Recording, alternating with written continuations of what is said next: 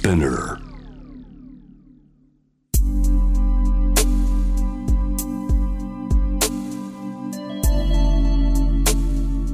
眠らない街六本木。高層ビルの一室に現れる深夜の保健室。重たいドアの向こう側。ここでは誰もが飾らない言葉で語り始める。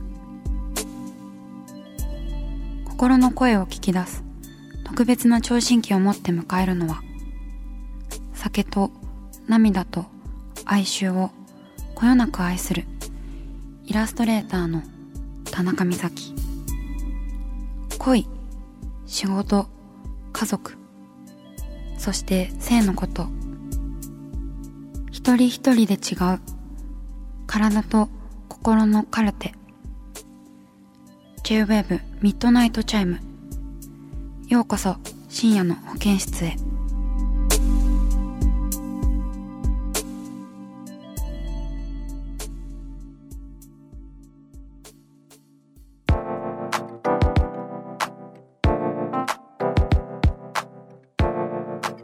田中美咲がお送りしています。深夜の保健室ミッドナイトチャイム。今夜は番組に寄せられたメールをご紹介します。まずは寝ている間に見た夢をレポートする。あなたの夢にお邪魔します。のコーナーです。ラジオネームはちみつふとしさん。僕が先日見た夢です。妻がお風呂上がりに助けてと叫びながら全裸で出てきました。僕は焦りながら立ち上がったところさらにもう一人全裸の妻が出てきました。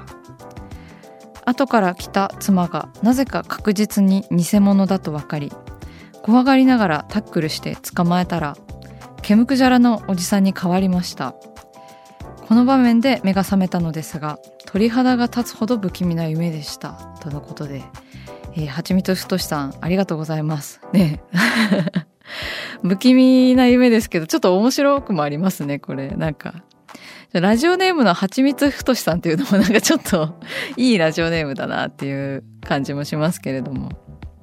そしてね、なんか、なぜか確実に2番目に来た全裸の妻が、こう、偽物だとわかるっていう、その、夢の中の自分の謎のこう、なんか察しの良さみたいな超能力みたいなものが発揮される時ってありますよね面白いな怖がりながらタックルしたんですね。そして。うん。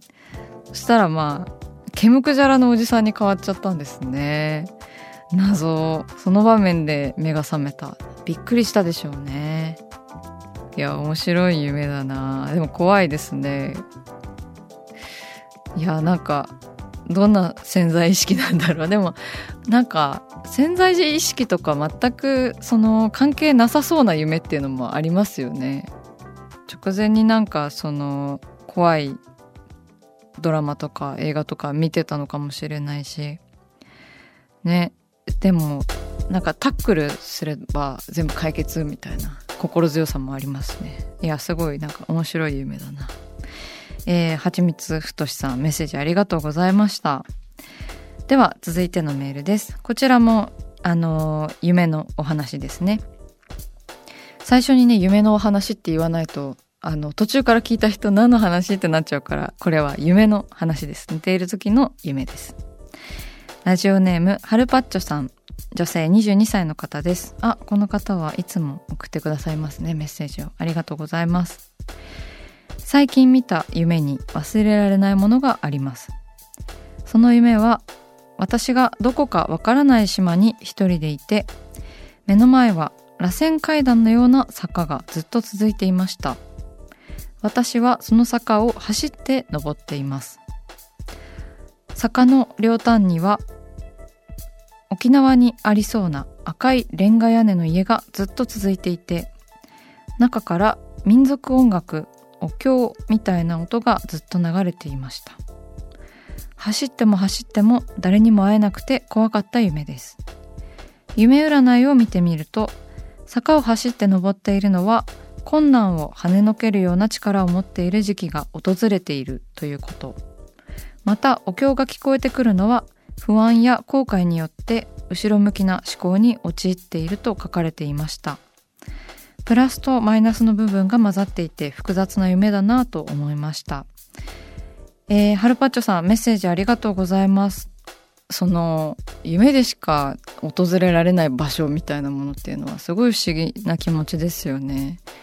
私もねなんか夢で毎回行くば同じ場所っていうのがあってそれは本当になんか不思議だなって絶対夢で出てくるなんか施設みたいなものがあるん具体的にねどんな場所かっていうのはちょっとあのなかなか思い出せないんですけれどもなんかこう体育館のような場所があのいつも出てきますね。で具体的に起きたらどういう場所でっていうのはこう記憶の中にもないんですけど夢でこうその場所にあの立つとあここ前も来た場所だ前も夢で来た場所だっていうふうに思ったりとかありますよ。うん。ね、でハルパッチョさんは夢占いもされたそうで坂を走って登っているのは困難をね跳ねのけるような力を持っているっていうことらしいです。なんかそういう時期が来ている。でお経とかが聞こえてくるのは不安や後悔。後ろ向きな思考になっているということで。ねあの音の記憶とかっていうのもすごい不思議ですよね。こう寝ている夢なのに。あとなんか匂いの記憶とかがあったりとかもねありますよね。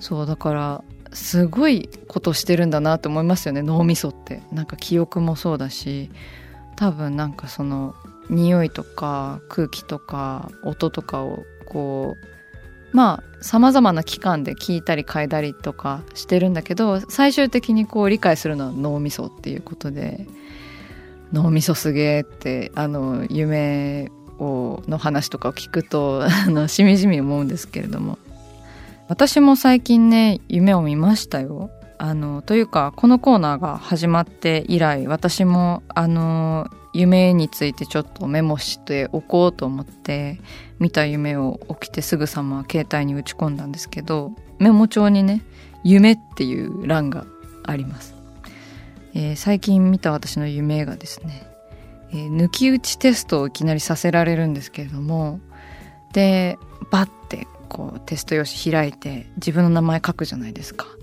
どうしても自分の名前が書けないのずっと。でうわーってなんだっけだ全然書けないこれ。漢字。わかんない自分の名前が。ってなってあやっと書けたと思ってやっと書いたらもうテストを終了みたいな。で絶望するっていう夢を見ました。でもうなんかすごいまああのしょうもない夢だったしあのあまりねなんかいい夢占いも出てこなさそうなので夢占いもしませんでしたけども。なんか焦りましたね。寝覚め悪かった。そう皆さんのね夢の話の後にあの話すのが申し訳ないぐらい大したことない夢だったんですけど。でもそんなのばっかり覚えてますね。うん。いやでもまあ夢に振り回されることなくまあちょっと冷静にやっていきたいなという感じもあります。そう現実ではね名前も書けたし今日もあの JWEB の受付で名前書いてきましたから名前書けます。はい。安心してくださいね皆さん、えー、どちらの夢もねちょっと不思議な夢でしたけれどもあの私は焦ったりとかしている夢だったけれどもあの気にしすぎずやっていきましょうね。メッセージ皆さんありがとうございました。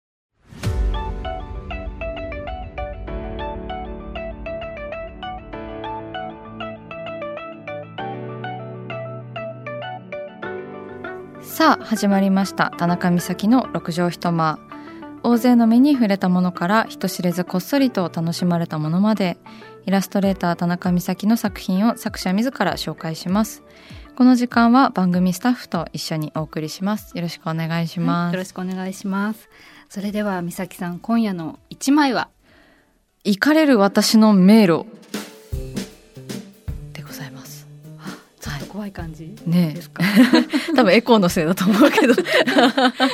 そうなんです。こちらは、はい、あのインスタグラムに私が、まあ、趣味でアップしてるというか、はい、あの何の案件もなく、あの描いたイラストでございます。はい、先月アップされたイラストですね。そうですね。はいあの額が大きく描かれていまして、こう眉間にシワを寄せてね、おでこにもシワが寄って、それがあのスタートからゴールまであって、その眉間のシワが迷路みたいになっているっていうようなイラストなんですけれども。これはねなんか最近私そんなにプンプンしてないのにあの怒っている絵が多いっていうのはありますね。怒ってるんですか？なんか潜在的に？社会に怒っているかも、うん。そう誰かにムカついたとかはないんですけどこう漠然とこう大きいものにこう怒っているなっていうのはありますね。大人になってこういろいろな社会のこととかを考えていくとなんか怒りの構造が子供の時より複雑になっているなと思ったりしてうん。なんかそういう意味での迷路でもあるんですけれどもね、うん、自分のためだけじゃなく怒ったりとかもこうあるなっていう風に大切なものが増えたりとかしてね、うん。うんうん、であとはこうなんだろうこう顔にシワが刻まれる感じ。うん私はねでもあの現在顔を見るとね眉間のシワより笑いじわの方が濃いんですよ。それをなんかね発見した時すごい嬉しくなりました。そうそう。あのすごいねい色濃く残りますからね。そう。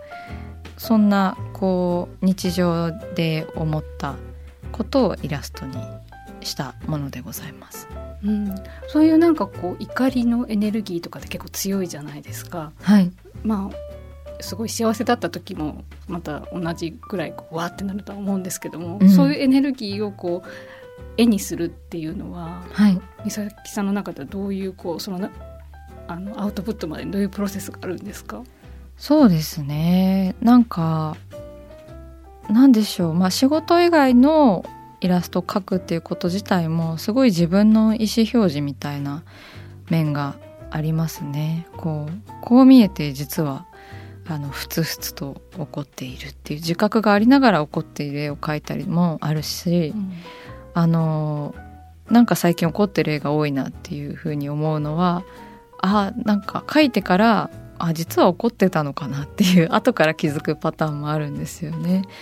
そうだからこう本当にそれこそこう寝ている時に夢を見るような感じでこうイラストがこう無意識の中から浮かぶこともあるしなんか今は幸せな気分だから幸せな絵を描こうとかそういう意識的に描くこともどちらもありますね。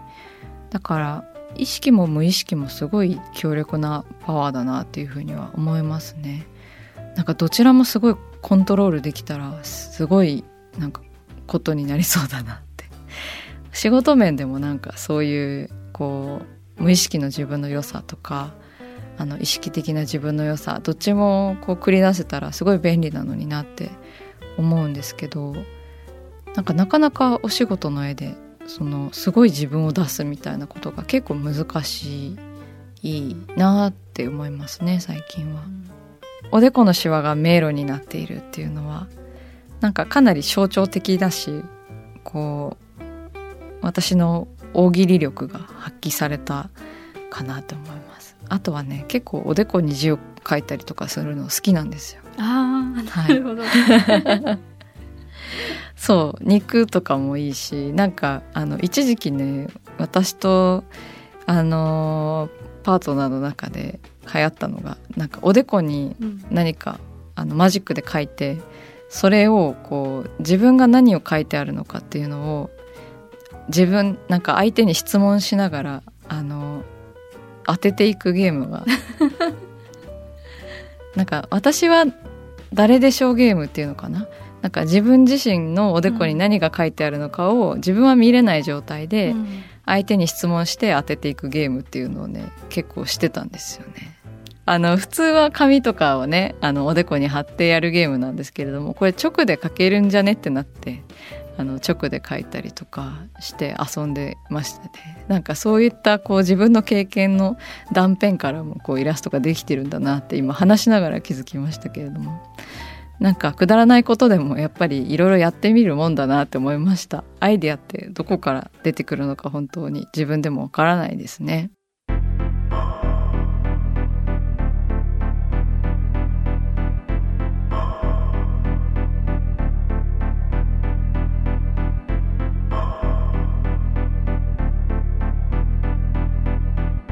中だから話せる。体のこと心のこと。 J-WAVE ミッドナイトチャイム公式サイトとインスタグラムは24時間オープンしています。あなたの悩み番組へのメッセージお寄せください。来週もイラストレーターの田中美咲が深夜の保健室でお待ちしています。